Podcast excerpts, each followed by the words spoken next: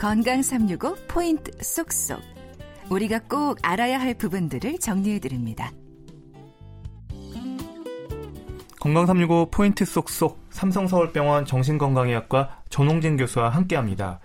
교수님, 그러면 우울장애가 깊어지면요, 이 양극성 장애로 발전한다는 게 맞나요? 그러니까 우울증이 계속 있다가 갑자기 좀 기분이 좋아지는, 그리고 또 나빠지는, 이렇게 조울로 갈 수 있다라는 얘기가 있던데요.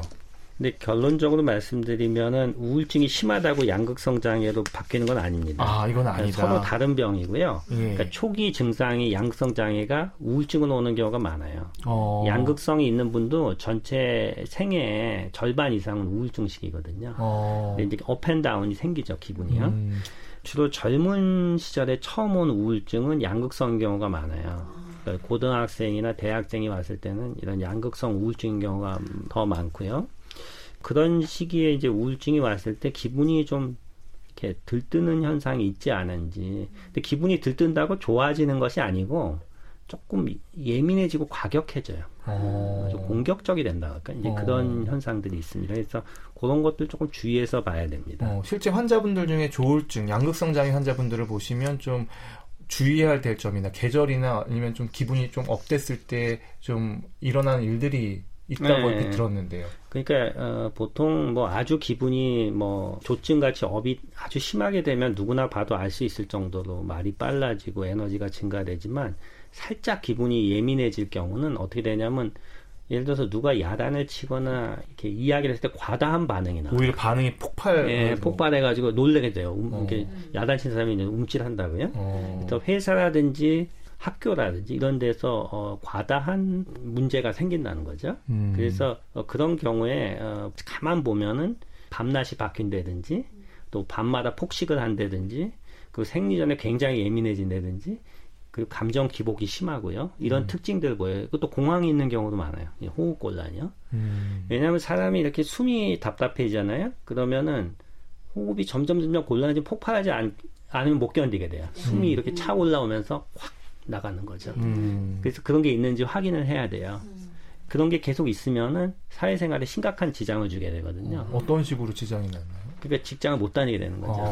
뭐 이렇게 좀 일도 막 벌리고 막 그런 것들도 있나요? 뭐 그런 경우도 있죠. 에너지가 증가돼서 일을 벌린다든지 무리하게 뭐 투자를 해가지고 손해를 보는 경우도 있는데 보통 젊은 여성들이나 젊은 친구들은 그렇게 하는 경우도 있지만은 이렇게 좀 다툼이나 갈등이 있는 경우가 많아요. 그럼 이런 게 노인들에게도 양극성 장애가 있을 수 있나요? 보통 대부분 젊은 사람들 얘기 같은데요. 예. 그러니까 젊을 때 양극성 장애 생겨서 노인까지 이제 지속된 경우가 있는데 나이가 들면 조금 진폭이 줄어들기는 해요. 근데 이제 노인 때 처음 생긴 경우 있죠. 이제 양극성 장애가 감정 기복이 그런 경우는 양극성인 경우보다는 뇌에 어떤 문제가 있는 경우가 많아요.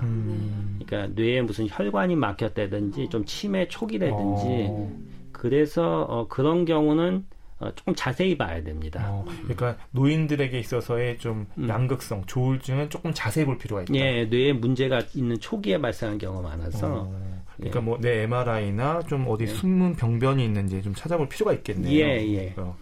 그러면 또 항우울제에 대한 질문인데요. 이게 꼭 한 달 이상 복용해야 효과가 나타난다. 뭐 이런 얘기도 있던데요. 이게 바로 먹고 기분이 좋아지는 게 아닌 건가요? 예. 근데 이제 이게 항우울제에 대해서 오해가 많은데 이제 우리가 보통 일반적으로 이렇게 살아가면서 기분이 우울한 거 있죠. 그건 항우울제로 전혀 도움이 되진 않습니다.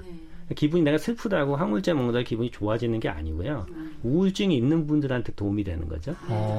네, 근데 그것이 바로 효과가 있는 게 아니에요.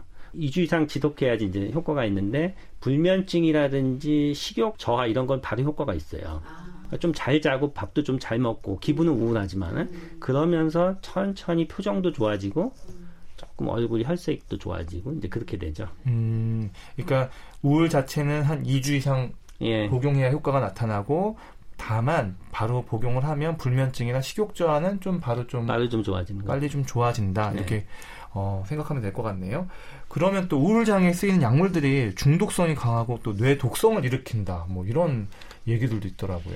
예, 저희가 이제 그런 거에 대해서 여러 가지 연구들, 국내적으로 연구가 있는데 약물의 어떤 독성 중에서 이제 여러 가지가 있는데, 이 우울증이 약이 이제 치매나 이런 걸 일으킨다, 뭐 이런 얘기가 있는데, 그거는 사실이 아닌 걸로 지금 밝혀졌어요. 그게 아니고, 65세 이상의 우울증이 초발했을 경우에 치매 초기인 경우가 있어요. 그러니까 약 때문에 치매가 되는 게 아니고, 치매 초기 증상이 우울증인 경우가 있는 거예요. 그게 이제 오해가 되면 안 되고, 그 다음에 예를 들어서 뭐 중독이 된다든지 이런 거는 그거는 영향이 없습니다. 단지 약간 속이 안 좋다든지요.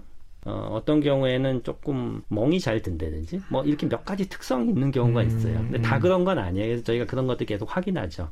이렇게 큰 부작용이 있는 경우는 흔치는 않습니다. 네.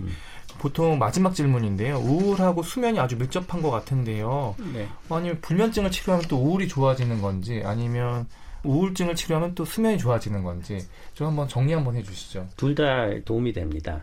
근데 우리가 불면증이 다 우울증에서 오는 건 아닌데요. 우울증에서 불면증이 오는 경우 우울증을 치료하는 것이 상당히 중요해요. 수면을 잘 하는데.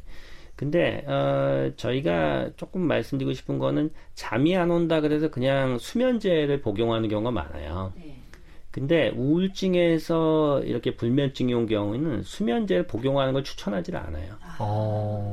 왜냐면은 그것이 기분에 오히려 좋지 않은 영향을 줄 수도 있고, 또 먹다 안 먹으면 더 잠이 안 오는 경우도 많아요. 가끔 또 폭식을 유발하기도 하고요. 그러니까 우울증하고는 잘 안 맞아요. 그래서 잠이 안 오고 또 우울하고 이런 경우는 그게 어떤 치료를 받는 것이 좋은지 잘 확인을 하고 시작을 하는 것이 이제 좋고요. 그게 이제 단지 약으로만 하는 것이 아니고, 그 생활 리듬을 아까 제가 잘 조절해야 된다 그랬잖아요. 그러니까 특히 오전 중에 굉장히 우울해져요. 그러니까 계속 누워 있는다고요. 아무것도 안 하고 이제 그런 것들을 피해야 돼요. 그래서 아침에 활동량을 증가시켜야 밤에 잠이 오거든요. 우울증, 특히 우울증 있는 분들은. 그래서 그러한 것들을 조절해야 되고, 또 하지부단증후군이라고 이렇게 다리 뭉치는 질환도 흔히 생겨요. 우울증이 오면은. 전체 연세 드시면 50% 이상에서 자다가 이렇게 다리가 뭉치고 아파서 깨거든요. 그런 것들도 치료를 하면은 또 불면증에 도움이 돼요.